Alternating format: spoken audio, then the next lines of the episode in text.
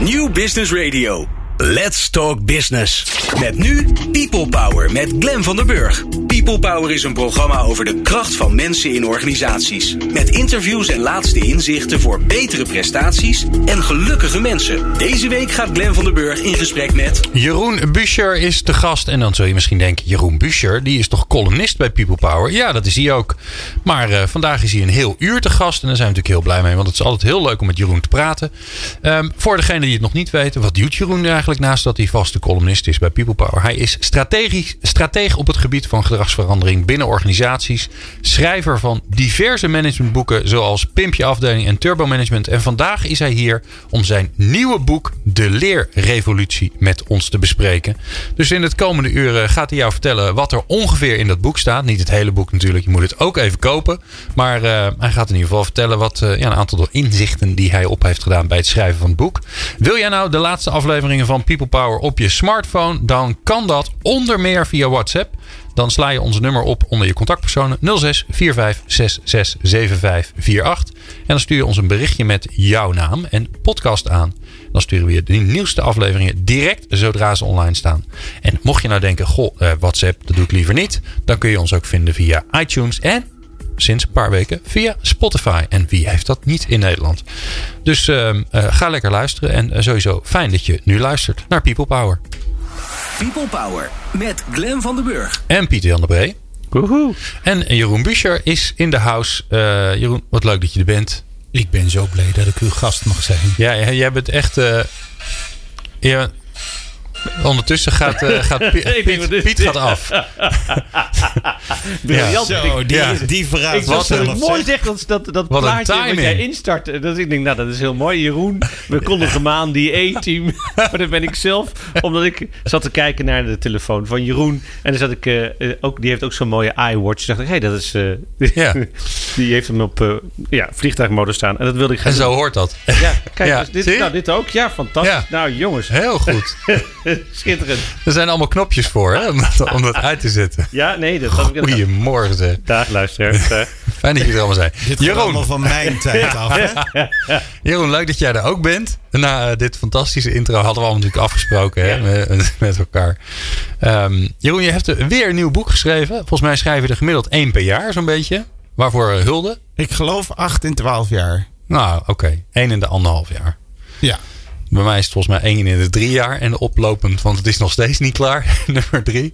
Um, nieuw boek wat je hebt geschreven heet De Leerrevolutie. Maar de R staat tussen haakjes. Ja. Intrigerend. Uh, ja, omdat het. Als je een revolutie predikt, dan moet je ook zeggen: ja, het is een revolutie, want alles verandert. En dat is niet zo, maar het is tegelijkertijd zijn de ontwikkelingen wel zo snel dat je het met goede orde, bla bla bla. Dus toen vond ik die ambivalentie eigenlijk wel mooi, om, ook omdat het woord evolutie natuurlijk in revolutie zit. Het is, de ene kant is uh, hoe wij en wat wij moeten leren, is een natuurlijke evolutie die lange lijnen in de, in de des werelds geschiedenis kent. Maar de andere kant is er ook wel in hele korte tijd heel veel aan het veranderen op het gebied van leren. En uh, daarom is het woord revolutie ook wel op zijn plaats. Ja. Nou is uh, de grote vraag, tenminste vind ik altijd bij dit soort boeken, is um, uh, waarom is die leerrevolutie, evolutie nou eigenlijk nodig? Heel simpel, um, waarom moet je leren? Je moet je leren omdat je nieuwe kennis, nieuwe inzichten of nieuw gedrag nodig hebt. En waarom heb je dat nodig? Omdat er iets verandert. Laten we wel zijn, als alles bij hetzelfde blijft, dan kan je in principe toe met wat je al weet. Uh, behalve als de situatie verandert of als er nieuwe mogelijkheden of inzichten zijn, dan uh, is het noodzaak om daar kennis van te nemen. En de context waarin wij allemaal werken, want ik schrijf nog steeds boeken voor, over, over in organisaties leven, werken. Ik denk dat het ook voor ons privé geldt. Maar goed, ik, ik, ik, blijf even bij mijn rol als managementgoeroe. Dus um, um, in, in ons werk verandert zoveel de afgelopen 20, 30 jaar. Dat uh, dat, dat van ons vraagt om uh, altijd te leren. Nou, dat is een open deur waar je je knie verschrikkelijk aan kan verzwikken, zeg maar. Maar uh, er is, daar komt nog een ontwikkeling op bij. Dat we niet de, ons hele leven moeten blijven leren. Omdat er technisch of allerlei cognitieve kennis verandert. Volgens mij is de verandering nog veel diepgaander. En daarom wel echt een revolutie. Ja, Jeroen, je zei het credo van, uh, van, uh, van mijn boek is eigenlijk gebrek aan lerend vermogen is het analf ana analfabetisme. Nee, moet je kijken, ik kan het niet eens uitspreken. Analfabetisme. Ja, kijk, van de 21ste eeuw. Ja. Ja, ik ben er zeer onlangs achter gekomen dat mijn zeer geliefde credo, wat ik bij lezingen ook uh, graag herhaal, dat dat het credo van mijn boek is, dat het er helemaal niet in staat. Dus dat, uh, ja, ik had even niet opgelet toen, uh, toen mijn manuscript in, in kaftvorm is verschenen. Maar um, het, er staat wel een hoofdstukje in waarin dat behandeld wordt. Jij wil vast weten wat ik ermee bedoel. Ja. Nou, heel simpel. Als je in de 20ste eeuw niet kon lezen en schrijven, dan had je een groot probleem. Uh, maatschappelijk. Uh, maar zelfs mensen die slecht konden lezen schrijven, die waren vaak veel armer. Uh, ongelukkiger en zieker. Dus, je kwam zeg maar in het afvoerputje al snel van deze wereld terecht. Uh, eigenlijk alleen maar omdat je één ding mankeerde. Omdat je niet kon lezen en schrijven. Want het konden hele prachtige mooie mensen zijn. Maar onze maatschappij vroeg nou eenmaal dat je met taal kon gaan. Met geschreven taal kon gaan. Nou het goede nieuws is dat in de 21ste eeuw eigenlijk dat probleem opgelost wordt. Heel simpel. Uh, taal, geschreven taal is een codering van klanken. Namelijk de klanken die jij in je hoofd hoort. Of die je me nu hoort uitspreken. En wij, de techniek maakt het mogelijk om, die, om dat overbrengen van die klanken op zoveel manieren te doen dat het, nou ja, neem radio al niet meer zo nodig is om te kunnen lezen. Neem YouTube. Maar ook techniek maakt het ook mogelijk als die codering er wel is. Dan kan je een boek laten voorlezen. Je kan je artikelen laten voorlezen. En zoals ik ook altijd zeg, die acht boeken heb ik ook kunnen schrijven omdat ik niet typ, maar ze inspreek. En mijn computer zet ze om in die codering. En dat maakt dat ik in plaats van maximaal 1500 woorden per per schrijfsessie 3.500 woorden per schrijfsessie wegzet. Maar ook in principe, eh, en de techniek gaat erop heel snel. Ik hoef in principe ook niet te kunnen schrijven om te kunnen schrijven. Want die codering naar die zwart-witte letters, dat doet mijn computer voor me. Nou, dat gaat de komende jaren nog veel sneller. Dus wij, hebben, wij gaan met z'n allen zeg maar alfabetisme oplossen. Dat is geen probleem meer. Mm -hmm. maar wat wat, wat diezelfde effect zal hebben in de 21ste eeuw, is gebrek aan lerend vermogen. Als je namelijk in een snel veranderende context opereert. En je bent niet in staat om je daarop aan te passen. Om nieuwe kennis tot je te nemen, nieuwe inzichten te verwerven. Of, te, of zelfs maar te begrijpen wat er aan de hand is en daarop te anticiperen. Dan ben ik bang dat je in diezelfde situatie komt. En je ziet nu al aan onderzoek dat diegenen die dus weinig adaptievermogen hebben, slecht kunnen leren, zich eigen maken, nieuwe situaties of nieuwe kennis, het steeds en steeds en sneller moeilijk krijgen in deze wereld. Waarbij ook cognitieve kennis, dus gewoon feitelijke kennis, ook een commodity wordt. Want er ligt een schermpje voor je waar soms fantastische, ordinaire muziekjes uitkomen. En die geven jou toegang tot heel veel kennis. Die hoef je veel minder in je hoofd te hebben. Maar het toepassen, weten wanneer je het nodig hebt. Toegang tot die kennis door, door je netwerk wordt, eh, wordt wel belangrijker. En ook het vermogen om weer nieuwe inzichten te combineren. Dus zij die niet kunnen leren, die komen eigenlijk in eenzelfde type situatie terecht als zij die in de 20e eeuw niet konden lezen en schrijven. Ja, wordt, het, wordt het leren dan moeilijker of makkelijker? Want als ik jou zo hoorde, denk ik ja, maar dat is door die techniek uh, en door, de, door, door inderdaad al die, die, die, Spotify en YouTube, uh, het, het bundelen van al die informatie, wordt misschien juist wel makkelijker. Nou, wordt anders. Heel simpel anders. Uh, ik, ik sprak net met iemand die uit China komt. En, en zij zei: Ik ben opgegroeid in een cultuur waarin kennis, hè, leren is kennis in je, op je harde schijf gemaakt van vlees en bloed opslaan. Dat is leren. Zoveel mogelijk uit je hoofd kennen. Ja. Nou, we weten allemaal dat dat achterhaald is. Daar hoeven we het helemaal niet over te hebben. Uh, ik gaf net al een klein voorbeeld. Um, maar um, het, het, uh, leren gaat steeds meer over het leren omgaan met nieuwe inzichten. Het leren omgaan met nieuwe technieken. Maar ook ons werk wordt steeds meer afhankelijk van onze persoonlijkheid. Als wij de hele dag werken in van die agile teams, mhm. dan wil dat gewoon in de praktijk zeggen dat er een heel wisselende groep mensen is waarmee we moeten kunnen communiceren, waarmee we ideeën moeten kunnen maken, in wie we ons moeten kunnen verplaatsen, maar die we ook moeten kunnen overtuigen, waarmee we een creatief proces moeten kunnen aangaan, interpersoonlijke eigenschappen. En die interpersoonlijke eigenschappen worden belangrijker en belangrijker. En dat gaat ook niet ophouden. In de, in de, in de 20e eeuw kon je bij wijze van spreken naar je fabriek gaan. Daar had je gewoon je takenpakket. En als je dat uh, uitvoerde en, en je was een beetje aardig tegen de baas, kon je dat tot aan je pensioen blijven doen. Maar nu is de waarde die je creëert vanuit je beroep steeds meer eentje waarmee je ook in interactie met klanten werkt, met collega's, met, met leveranciers, met allemaal andere mensen. Je moet steeds weer nieuwe oplossingen verzinnen, want het zijn allemaal unieke projecten waar we in werken. Dus die intermenselijke eigenschappen worden belangrijker en belangrijker. En dat leren gaat dan ook voor een groot deel daarover. En voor mij de kern van die revolutie is, niet, dat, we weten nu allemaal wel dat we een leven lang moeten leren. Maar ik denk dat we ons nog niet helemaal beseffen dat wat we moeten leren echt verandert. Dus dat dat veel dichter bij wie we zijn komt te liggen. En dat dat ook betekent dat hoe we moeten leren verandert. Dus op cursus sturen van die gasten gaat niet meer maken dat ze relevant in het vak blijven. Die mensen zullen ook in de spiegel, in de glazen bol, in hun ziel, uh, um, in, in hun wezen moeten durven ronddwalen. Jeroen, uh, we gaan straks uh, kijken naar wat, wat, mensen dan moeten leren en hoe ze dat dan gaan doen volgens jouw revolutietheorie. Um, en nog even bij het waarom blijven. Ja, weet je, we hoeven niet te herhalen dat de wereld snel verandert. Dat het technologische ontwikkeling is. Dus dat weet. Horen, nee, daarom. Pff, oh man, ik word er zelf ondertussen ook moe van om het elke keer te melden dat het zo is. Uh, welke ontwikkeling of verandering vind jij, uh, uh, of hoor je eigenlijk te weinig terug waarvan je zegt van nou, maar die staat in mijn boek, die, die, die stip ik aan als belangrijke verandering om mee te nemen waarom die leerrevolutie er is, maar die je niet zo vaak hoort? Ik denk zelden, terwijl het is, het is ook een evolutie, dus het is ook eeuwen uit. Hè? Maar ken uzelf dat, dat uh, wij, wij doen alsof zelfkennis en zelfinzicht. Dat is iets voor in het weekend. gaan we op yoga. En dan gaan we zitten ademen. Of we gaan op cursus. Of we gaan rond het, rond het vuur zingen en zeggen: Het is mijn vader, het is mijn vader. Dat, dat zelfinzicht, jezelf leren kennen. Dat, dat is belangrijk als je, als je ruzie met je vrienden hebt. Of als, als, je, als je relatie niet lekker loopt. Of als je depressief bent. Maar ik denk dat we ons nog te weinig beseffen. En dat is ook, vind ik, ook het revolutionaire aan het leren. Dat het wezenlijk onderdeel van je professionaliteit is geworden. Dat zelfkennis niet meer iets is van die kunstenaar die in zijn zieltje rondwaalt. Maar dat je zelfs als accountant goed moet in die spiegel moet kijken. En moet weten wie ben ik nou eigenlijk? Wat drijft me nou eigenlijk? En niet wat drijft me nou eigenlijk vanuit een soort millennial-achtig. Wat ik wil.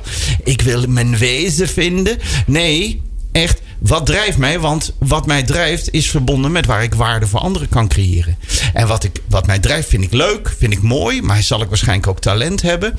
Daar vind ik energie. En dat betekent ook dat ik daar mijn toegevoegde waarde moet vinden. En dus niet op energie tot aan mijn burn-out doorbranden.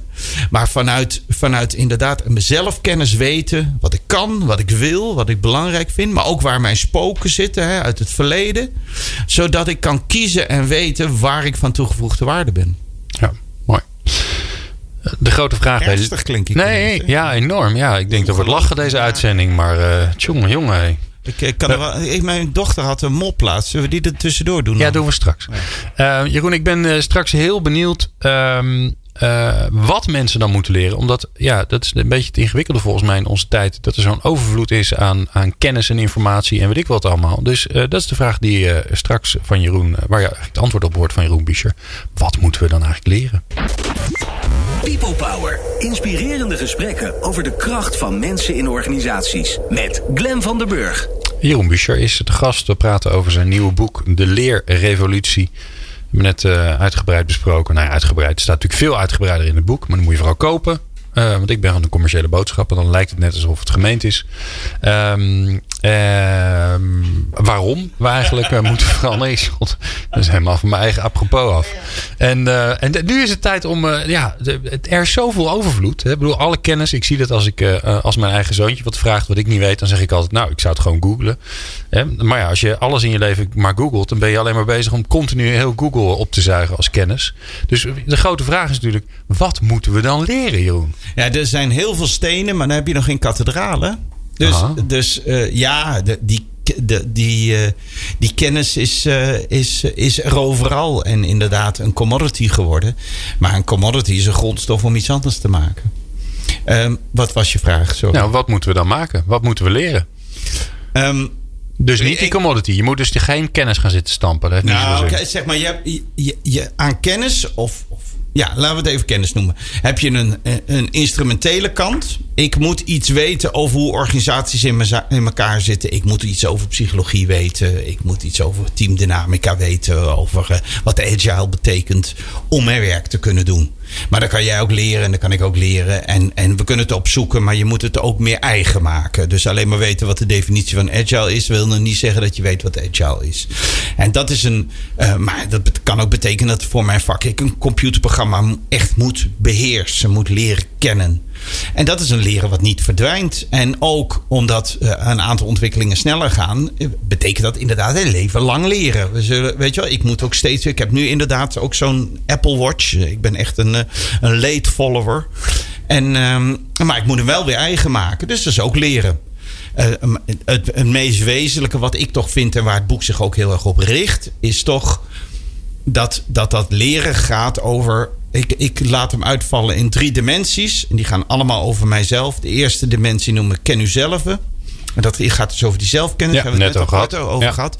De andere kant, die zelfkennis is leuk en aardig. Maar waarde wordt tegenwoordig gecreëerd in interactie met anderen. Dat was altijd al zo. Maar nu moeten we die interactie ook steeds meer zelf vormgeven. Het zit niet in de processen en de procedures gevangen die de baas bedacht heeft. Want die bepaalde anders hoe wij samenwerkten. Maar we moeten dat in die projecten elke keer weer een beetje uitvinden. Want elk project is weer net iets anders. Dus, eh, Dus ken de ander? Is dus, dat... Nou, ik en de ander noem ik Ja. dat dan. Eh, Het succesvolste baakprogramma aller tijden daar waren ze vroeg bij. Dus Ja. eh, eh, dank aan de baak in die zin. Ja. Maar dat gaat natuurlijk over menselijke relaties. Dus hoe, hoe werk ik samen? Maar ook hoe overtuig ik dan anderen? Ehm, hoe creëren wij samen? Ehm, hoe kunnen wij... eh, eh, hoe, hoe is mijn plek in die dynamiek? Waar sta ik? In welke plek kan ik het best in het team wanneer innemen? Wanneer is het geboden dat ik leiderschap neem en wanneer juist niet? Fijn om dat te weten. Maar ook stakeholder management. Wie zijn er eigenlijk allemaal betrokken? Welke mensen moeten we betrekken wanneer? Een van de dingen waar we nog heel veel in kunnen leren. En de derde dimensie die ik noem is ik en het hogere.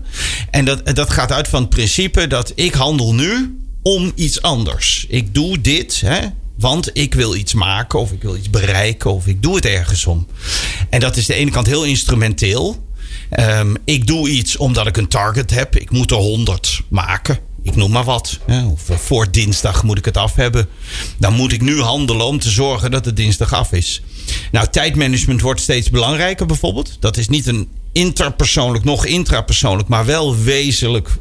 Kan je je werk zo organiseren dat je die doelen bereikt. Maar is wel het instrumentele stuk daarvan.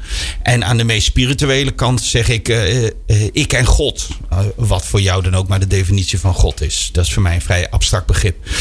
En, en dat staat over, ja, waar, waarom wil ik überhaupt doen wat ik doe? En daartussen zit er misschien dat je wil bijdragen aan een mooiere wereld, een eh, betere organisatie, eh, je familie of vrienden wil helpen, eh, iets wil doen waar jij een kick van krijgt, succesvol zijn. En dat is een hele waaier van wat abstractere en wat concretere zaken. En daar onderzoek naar doen, ik neem maar eentje uit. Ja, wat is succes dan? Wat is succes voor jou? Is dat dan geld verdienen? Is dat dat de buren zeggen, no, no, no, dat is heel iemand? Ja. Of is dat, eh, oh, die is heel cool, want die, eh, die mag elke dag eh, voor 5 euro een kop koffie bij de Starbucks halen en, dat, en dan is hij aan het werk. Wat is dan, hè, wat is dan eh, dat succesvol zijn? En dat zijn dingen die vroeger mijn vader wist wel wat succes was. was een hoog inkomen en dat je net zo staat als de burgemeester had. Dat was succes. Voor mij is dat een verhaal wat ik moet ontwikkelen. En dan kan ik volgens kiezen waar wil ik professioneel van meerwaarde voor mijn klanten zijn. Oké. Pieter Jan? Ja, dus, dus, dat- dus dat gaat verder dan je intenties eigenlijk. Het, het, is, het, het is ook niet af, hè? Want eh, voor mij is succes nu weer aan het veranderen. Dat merk ik heel goed. Dus ik, ik, ik ben op een gegeven moment in een punt van mijn carrière dat ik denk: oh ja, dat, dat zag ik altijd als ultiem succes. Maar ik, ik, er, ontstaat, hé, er ontstaat iets. Ik voel een onvrede. Ergens loopt er een, een, een gedrevenheid uit. Hoe komt dat? Hé, hey, eigenlijk kom ik erachter dat mijn succes veranderd is. En dat weten is belangrijk, want dat heeft te maken met de, met de propositie die ik naar mijn klanten opneem. Eh, dat heeft te maken met of ik nog werkelijk van meerwaarde voor die klant kan zijn. Ik heb op een gegeven moment een voorbeeldje, heel lang op de platte kar geleefd. Dus uh, lezingen, lezingen, lezingen. En ik merkte gewoon dat, dat, het, dat, ik, dat ik het veel meer op, op kracht moest gaan doen.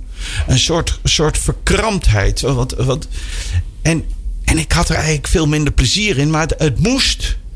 En tot ik ben gaan realiseren, nou, ik ben misschien in een ander soort projecten veel gelukkiger. En zo ben ik langzaam weer de laatste vier, vijf jaar steeds meer dan wat ik dan nu maar chic strateeg noem. Het moet een naam. Onbeschermd beroep ook, strateeg. En uh, ben ik het gaan noemen, want ik, ik maak wat langdurige trajecten met klanten. En ik voel me daar als een vis in het water, vooral omdat we nooit vergaderen. En dat we toch hele mooie dingen kunnen maken. En, en dat was wel nodig om in mijn ziel te kijken en te zien dat die, die ene rol me steeds minder ging liggen. Dat dat succes wat ik daarvoor dacht te krijgen me steeds minder raakte. Dus ik moest ook naar binnen weer kijken. Ja, dus wat je zegt, is dat leren is iets wat ik ook opzoek en wat me overkomt ik vind wel dat ik als, als, als cruising professional, hè, dus als eenzame ziel die dan weer daar, dan weer daar aanlegt, um, dat ik er goed aan doe om daar flink in te investeren. Want dat houdt me scherp, dat houdt me geïnspireerd en dat houdt me ook waardevol voor andere mensen. Ik, kijk, ik kan ook waardevol voor andere mensen zijn en niet waardevol voor mijzelf of degene die ik lief heb. En ik heb liefst alle drie. Dus dat is een, een gewaarwordingsproces wat eeuwig doorgaat en wat ook aandacht vraagt, omdat het bijdraagt aan mijn professionaliteit voor klanten en mijn waardevol zijn voor klanten. En Jeroen, wij, wij, ik zeg maar even wij, want uh, ik zit ook in die, eh, in die wereld van, uh, van en Pieter Jan trouwens net zo goed. Hè. Wij, hebben, wij hebben klanten en voor die klanten moet je meerwaarde leveren. Um, wij krijgen best wel veel prikkels daardoor. Redelijk snelle uh, uh, terugkoppeling, feedback van onze klanten, wat ze van ons willen. En vooral als ze zeggen, nou, uh, ik hoef je even niet meer. Dat is best wel confronterend. Gelukkig gebeurt niet zoveel. Oh, um. Bij jou wel, hè? Ja. ja. Vandaar dat je ook hier zit. en tijd hebt om zoveel boeken te schrijven. Um, maar als je nou in een grote organisatie werkt, waar haal je dan de prikkels vandaan om dit te doen? Want het is niet, een, het is niet iedereen's hobby om nou uh, in zichzelf te graven en op zoek te gaan naar wie ben ik nou eigenlijk. Ik denk dat als je heel nuchter kijkt en, uh, en je vraagt mensen wat is dan de meerwaarde om in een organisatie te werken, dan noemen ze nog steeds het woord zekerheid. En dan verval ik tot Engels en dan zeg ik get real. Uh, organisaties geven nog maar nauwelijks zekerheid. Ja. En, uh, en ik denk dat, dat de onzekerheid die ik voel, die jij voelt in je professional zijn, dus niet een baas hebben, maar het zelf moeten doen met klanten, dat die niet zo gek veel meer scheelt van uh, uh, onder het mom van ze zullen toch niet ergens in een grotere corporate zitten. Want ik kom weinig mensen tegen in grote organisaties. Ze zijn er wel, ze hmm. zijn er wel, maar ik verwacht niet dat ze heel snel nu aan de buis gekluisterd zitten. Maar ze zijn er wel, dat klopt ook. Laat ik dan zeggen, ik, uh, ik schrijf mijn boek voor die 60% die wel merken, ook al zijn ze loonslaaf. Dat, dat loonslaaf zijn ook betekent dat je voortdurend moet nadenken. Ja, maar volgend jaar gaat het hier weer anders. En zijn er weer andere dingen. En is het de markt weer veranderd, de klanten. En ik zal mee moeten blijven bewegen. Alright. Um, we gaan zo naar, uh, naar Harry Starre. En die, uh, die heeft zijn mooie column, natuurlijk weer. Dus daar gaan we zo naar luisteren. En daarna uh, beloof ik jullie alvast dat we naar het. Uh, want dat, ja, dat, daar, daar zit je nu meer in je hoofd. Hè. Die mop. Hoe, hoe moet ik. Die mop zo.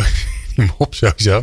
Maar vooral ook, hoe moet ik dan gaan leren? Hoe moet ik dat dan voor elkaar gaan krijgen? Uh, maar straks eerst Harry Star. People Power met Glen van den Burg.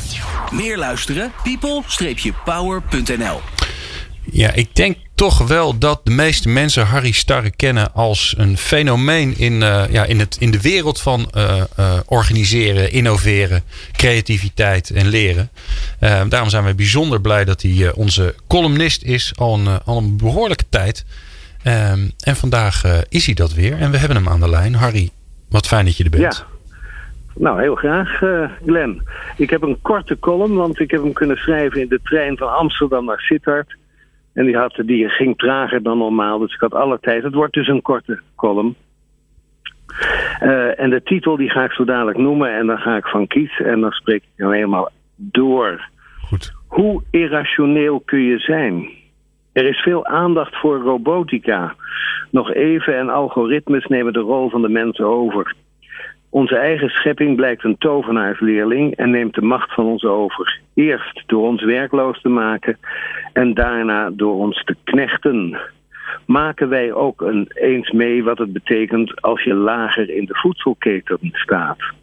De heerschappij van onze soort blijkt op de eeuwigheid niet meer dan een fase te zijn geweest. Een momentopname. Deze dystopische, voor de jongere luisteraar, dat is het omgekeerde van utopisch. Deze dystopische voorspelling is niet helemaal onzinnig, of scherper gezegd, helemaal niet onzinnig. Naar welke dokter ga je liever? Een dokter die zo af en toe een vakblad leest, of een robot die alle vakbladen leest en heeft gelezen? Inmiddels zijn op talrijke terreinen diagnoses van robots betrouwbaarder dan die van artsen. Helemaal onverwacht komt het niet. Al enige tijd geleden is de wereldkampioen schaken door een computer verslagen. En indrukwekkender nog, de computer wint het ook bij het nog complexere Go-spel.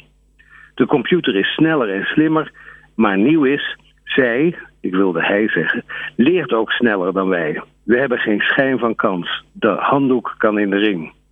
Maar hoe komt het dan dat de mens geen enkele keer wint, een enkele keer wint bij Go? Dat gebeurt bij uitzondering. Welke uitzonderingen? En nou komt het. Als de mens iets totaal irrationeels doet. Iets dat niet in de reden ligt, aan de reden voorbij. Dat is interessant. Verklaarden we vroeger onze toppositie in de evolutie door de omvang en de werking van onze hersenen, we kunnen gewoon beter leren. Nu hebben we het eerste teken dat, onze dat ons vermogen om te spotten met de rationaliteit ons een voorsprong zou kunnen geven. Dat is een cabaretesk vermogen. Stand-up comedians kunnen de nieuwe voorhoede van de mensensoort worden. Met op kop daar weer van de absurdisten. Computers begrijpen niets van de Ministry of Silly Walks van Monty Python. Laat staan van de hilarische Dead Parrot sketch. Wie deze redenering doortrekt, ziet een merkwaardige omkering in het verschiet komen. Na jaren van strijd tegen de irrationaliteit krijgen we nieuwe universiteiten voor irrationele kennisontwikkeling. Gaat de grap de uitweg bieden uit de dreigende slavernij en wordt gevoel voor humor een kernkwaliteit? Een retorische vraag, als u het voorgaande nogal rationele betoog vinden kunt. Humor als kernkwaliteit. Maar dat is het nu toch ook al, zult u zeggen. Ja, dat weten u en ik. Maar de meeste werkgevers vinden het nog steeds iets voor erbij. Creativiteit is aardig, maar het moet niet te gek worden. Ik verheug me op die fase, waarin wij gierend van de lach naar ons werk gaan. Een enkeling herinnert zich nog de tijd dat je op zijn best fluitend naar je werk ging. En dan mocht je je handjes dichtknijpen. Opa, hoe hielden jullie dat uit? Ja, jongen, we wisten toen niet beter. Mooi, Harry. Dames en heren, heeft geluisterd weer naar Harry Starre. En volgende maand hoort u hem weer. En op de achtergrond hoort u het luide applaus van alle mensen hier in de studio. Dankjewel, Harry. Ja, en wij zitten al de hele uitzending te grappen dat uh, we een uh, mop gaan vertellen. Nou, die past. People Power. Inspirerende gesprekken over de kracht van mensen in organisaties. Met Glen van der Burg. Jeroen Buescher is de gast. Uh, we praten over zijn boek De Leerrevolutie. En na waarom de leerrevolutie en wat moeten mensen dan leren, is het nu tijd aan de grote vraag: hoe moeten we dat dan leren? Hoe ziet dat eruit? Gaan we in een klasje zitten? Gaan we boeken lezen van meneer Buscher? Wat moeten we, hoe, hoe ziet het eruit, het nieuwe leren? Nou, daar kan ik heel kort over zijn, dat weet ik ook niet. uh, omdat um, het misschien wel meer een houding is ten opzichte van de wereld dan een curriculum. Kijk, wij leren, hebben wij, zijn wij opgezadeld met een beeld er zijn volgens mij een aantal dingen waar we allemaal op geankerd zijn als het over leren gaat. A. Leren is saai. Zo ben ik opgevoed in de lagere en de middelbare school. Niemand zegt, voor leren moet je je best doen. Uh, twee, uh, leren gaat over dingen waarvan je denkt, maar hoe ga ik dat dan precies gebruiken? En, um, en, en, maar dat krijg je dan, dat vind je later wel uit. Dus ik overzie het, ga dat nou maar leren, dan snap je later wel waarom. Het mooie is, ik, ik had een keer een Engelse leraar. Die zei, ik zat op het gymnasium en die zei van ja, ik hoor wel eens leerlingen twijfelen over ehm, wat het nut is van Grieks en Latijn. Nou, dat was zo leuk. Dit weekend kwam mijn zoon met een stukje Latijn. Ik had er twintig jaar niks mee gedaan, maar ik vond het zo leuk, want ik kon dat zo voor hem vertalen. Dus uh, daar zie je toch maar wat nuttig is. En toen dacht ik zo, als dat de reden is, en ik ben de volgende dag naar dat neem gegaan. Wat een flauwekul. dus uh, precies tegenovergestelde effect uh, had meneer Over bereikt. 20 zeg maar. jaar kan je wel geteld Ja, hele zin kan je vertalen. ik had toen geloof ik eh, zes uur per week Grieks, eh, Grieks en, eh, en Latijn. En, en eh, om over twintig jaar, nou, en eh, tegen die tijd voelde ik schijnbaar aan dat er een app zou zijn die het prachtig voor hem zou vertalen. Maar goed, dat even. Ehm, ehm, wij, wij, Allemaal reden om niet te leren, zeg je nu, hè? ja, we hebben allemaal Ja. negatieve associaties. Je moet op cursus. En dan zit je daar en dan kom je terug en dan heb je, ach, je hebt er altijd wat aan. Maar bij ons gaat toch wat anders. Ja. En eh, ehm, heel simpel, als jij in therapie gaat, maar jij gelooft niet dat het nodig is om in therapie te gaan, dan zegt de therapeut iets heel simpels, dan, dan, dan houdt het hier weer op. Het is heel simpel. Als jij moet leren over wie jij bent, wat jou drijft, waar je echt van waarde tot anderen bent, en je ziet er zelf het nut niet van in, dan, eh, dan raad ik af om eh, de, het geld in en de tijd in de zak te houden en je op iets anders te concentreren. Want dat gaat niet werken. Dat is heel simpel. En het leren waar ik over heb, is toch een spiegelend en zielgravend en jezelf begrijpend op een professionele manier. Dus één, je moet het zelf willen. En twee, daar, daar begint het. ja, en twee, saai werkt dan niet. Want wij leren gewoon, ik leer in ieder geval, en ik heb de indruk dat dat resoneert bij anderen. Ik leer een, een duizend keer effectiever als ik geboeid, gefascineerd, geïntrigeerd of uitgedaagd ben, dan dat ik me er doorheen moet bijten tot ik het allemaal in me opgenomen heb. Nou, als het over zoiets kwetsbaars en zoiets persoonlijks als hoe jij staat in de wereld en wie jij bent, bent. En het, is, het zou doodsaai zijn, dan werkt het niet. En wat voor jou spannend is, dat weet ik niet. Dat kan inderdaad zijn, we gaan in, met, eh, in, in een zweethut zitten. Ik, eh, ik moet Nee. meteen aan die anekdote denken dat een vriendin van mij gevraagd werd of ze in een zweethut wilde. En die antwoordde, nou ja, verwijs het naar haar geslacht. Ik ga niet met mijn zweet in jouw zweethut. Dus Nee. Maar goed, eh, of jij dan in een zweethut moet, eh, of dat jij een boek moet lezen, of dat je op didgeridoo les moet, of dat je een filosofisch gesprek moet, of dat je eh, naar een lezing van een filosoof gaat om te zien, maar wacht eens even, hier sta ik. Dat is niet aan mij. Maar wij, ons is niet geleerd dat het een curriculum is, dat het voor onze professionaliteit cruciaal is en dat het gewoon dus ook prioriteit moet zijn, want anders raken we als professional gewoon out of order. Ja. En we, maar we zullen dat curriculum zelf de verantwoordelijkheid voor kunnen geven. En vervolgens zijn er legio aanbieders, waarbij dit radiostation een fantastisch voorbeeld is. Van allemaal aanbieders die je die reflectie of die inzicht of die kennis aanbiedt. Maar het, het, het zoeken naar de juiste is aan jou net zoals je ideale playlist. Die kan niemand jou vertellen, die moet je zelf samenstellen. Oké, dus het begint bij de overtuiging hebben dat je wil leren. Dat het nuttig en noodzakelijk is. Dat je zelf Twee, daarbij zorg dat het leuk bent. wordt. Ja. Leuk en interessant wordt. En drie, jij moet, Eigenaarschap. jij moet eigenaarschap nemen. Dus jij moet de keuzes maken. Zeggen, dit is wat ik wil. Ehm, in ieder geval, dit is wat me intrigeert. Want ik, Ja. ik heb nooit zoveel met dat woord willen. Maar wel van, hey, hier voel ik een pijntje. Of hier zie ik een potentie bij mezelf. Of dit intrigeert ja, maar dat gaat dus ook over de vorm waarin. Dus. Ja, en die, we moeten af van het schooltje. Ik voorspel het, einde van de schoutenelisjes. Ehm, ik denk dat leren steeds meer iets wordt wat, wat je op allerlei manieren in dialoog met anderen vormgeeft. Maar waar je wel ook je gaat, van gaat afvragen, heb ik wel geleerd? Nou staan er voorbeelden in jouw boeken, om dat concreet te maken. Ehm, noem maar eens één niet zijn de company radio die wij samen maken voor Nuon. Wat een fantastisch voorbeeld is. Maar ik wil, eh, ik, die ken ik al. En ik wil ook leren. Dit is namelijk mijn leerplek. Dat heeft niemand door. Maar ik zit gewoon de hele dag te leren. En jullie zijn eraan het luisteren. Nou, eh, ik zal een heel persoonlijk antwoord geven. Voor Ja. in mijn eigen leven. Ik eh, vertelde dat net al aan Pieter Jan. Ehm, ehm, ik, ik bezoek wekelijks een club. En dat zou je een spirituele club eh, kunnen noemen. De goede lezers van mijn boek halen hem er zo uit. Maar het maakt ook niet zoveel uit. Ik, eh, ik ont, eh, ontmoet daar een vaste groep van mensen. En daar, daar spiegelen wij altijd weer over iets wat een van de broeders inbrengt. En dat, is, dat, dat is, kan een soort lezingje zijn. Of een vraagstelling. Of zelfs een, een stukje film. En daarin wordt met elkaar het leven onderzocht. En eh, elke week ga ik daar naartoe en elke week kom ik op een bepaalde manier geïnspireerd terug. En soms is dat een heel banaal onderwerp en denk, god, wist ik eigenlijk niet. Eh, soms is dat dat ik mezelf besef dat ik, eh, dat ik op een bepaalde manier naar iets kijk, maar van een ander hoor dat je er ook nog op een hele andere manier eh, kon kijken.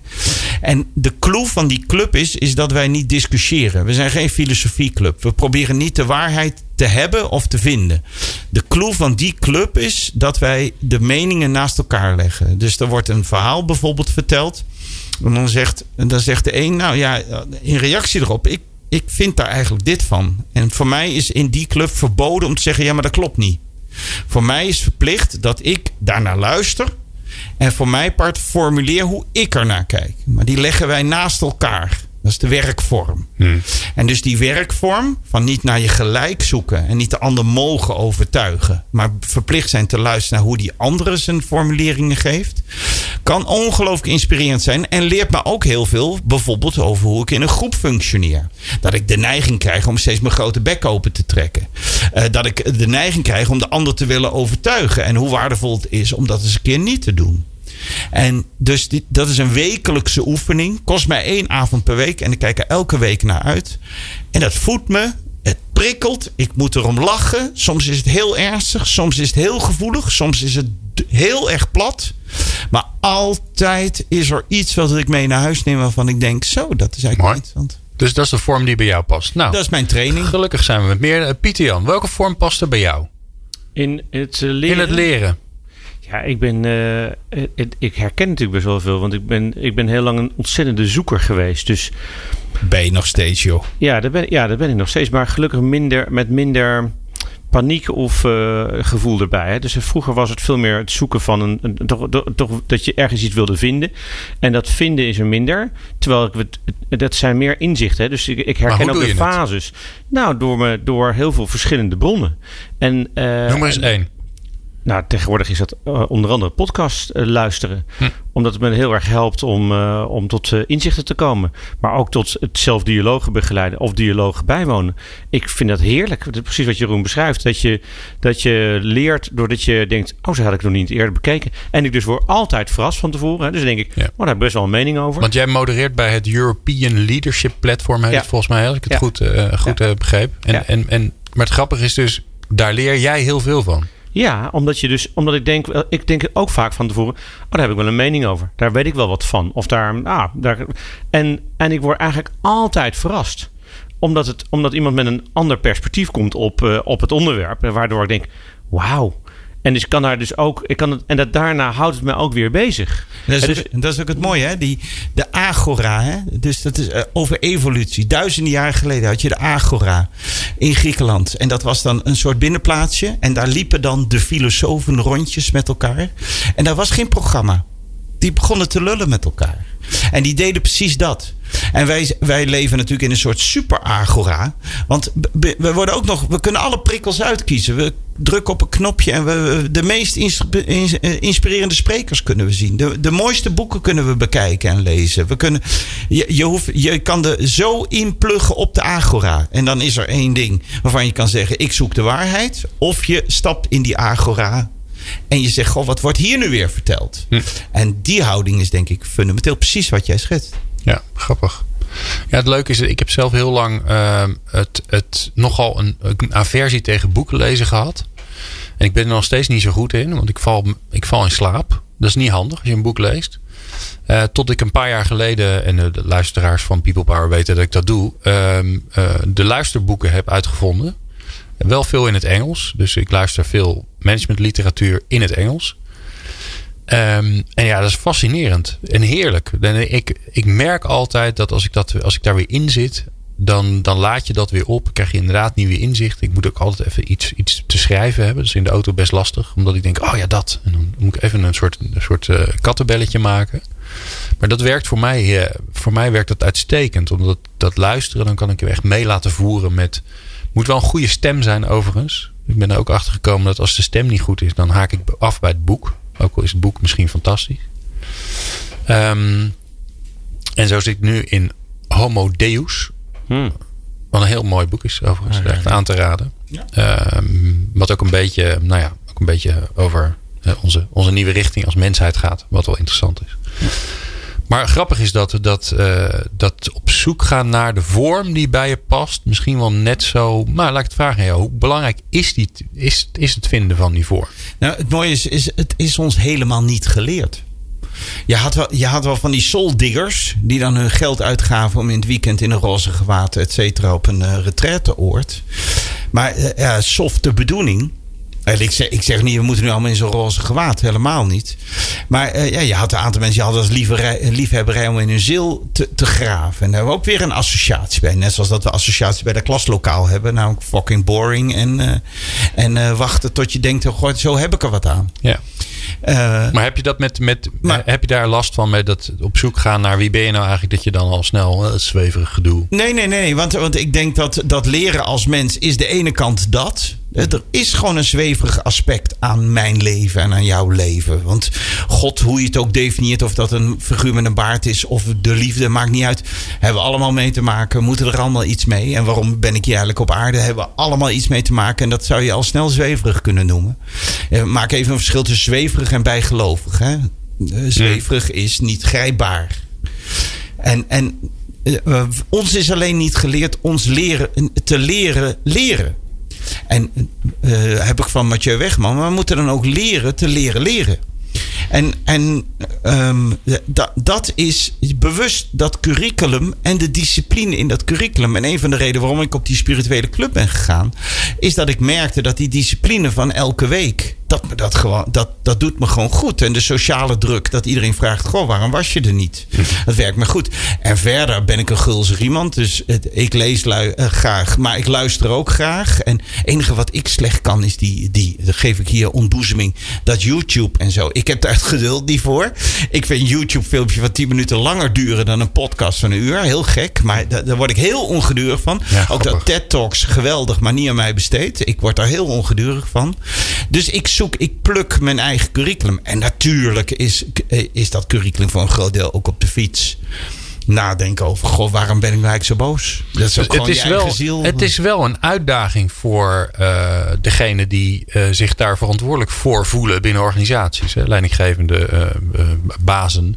Die denken: ja, wij, wij, moeten, wij moeten lerende organisatie worden. Ik verzorg binnenkort bij Schouten Nelis een instant schrijfsessie. Ik werd gevraagd om een hoofdstuk in een boek van, van wat, wat een medewerker van Schouten Nelis gaat uitbrengen. En dat gaat daar precies over. Ik heb trouwens in de laatste PW of de komende PW staat ook een artikel over leerhouding. Um, en, en uh, we gaan een, een instant schrijfsessie doen, omdat het een vraag is waarop ik het antwoord echt niet weet. Hoe? Wat kan je nou? Dat is wel leuk, weet je wel, dat, dat eigenaarschap. Maar wat kan ik nou als organisatie doen om die honger naar leren groter te maken? En ik heb daar wel wat eerste gedachten over, maar het zijn echt krijtstreepjes op het doek. En binnenkort hebben we ook wel mooi een instant schrijfsessie waarin met een aantal mensen hardop gaan nadenken wat zou je er maar kunnen doen. En ik geloof, in ieder geval mijn eerste streepjes gaan over um, dat je de, het vermogen en de, de, de kunst tot spelen moet bevorderen. Dat je mensen de vrijheid moet geven om, om nieuwsgierigheid. Hmm. Dat je, dat je uh, wat je gaat leren staat vrij. En vertel achteraf maar wat, waarom je denkt dat het zinvol was en niet vooraf waarom het zinvol zou moeten zijn wat jij wil gaan doen. En, uh, en ik denk ook dat het ook gedeeltelijk cultuur is. Je ziet de millennials, als die bij elkaar zitten, dat die veel meer een lerende attitude en cultuur hebben.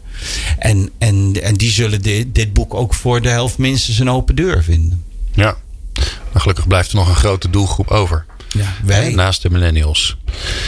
Jeroen Buscher, mag ik jou bijzonder bedanken voor dit bijzonder leuke uur. Uh, waarin wij een in vogelvlucht. Ja, oh ja, shoot, die moeten ja, we nog even doen. De mop. Ja, ja uh, komt, uh, komt een, een schildpad bij, de, bij de politie.